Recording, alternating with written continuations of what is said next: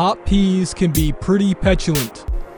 You take a sound, any sound, record it, and then change its nature.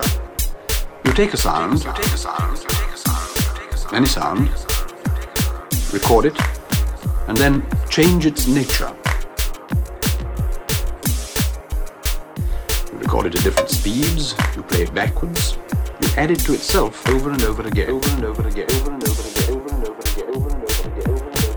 You adjust filters, echoes, acoustic qualities.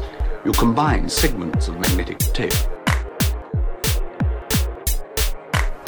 You take a sound, any sound, record it, and then change its nature. You can create sounds which no one has ever heard before. You take a sound.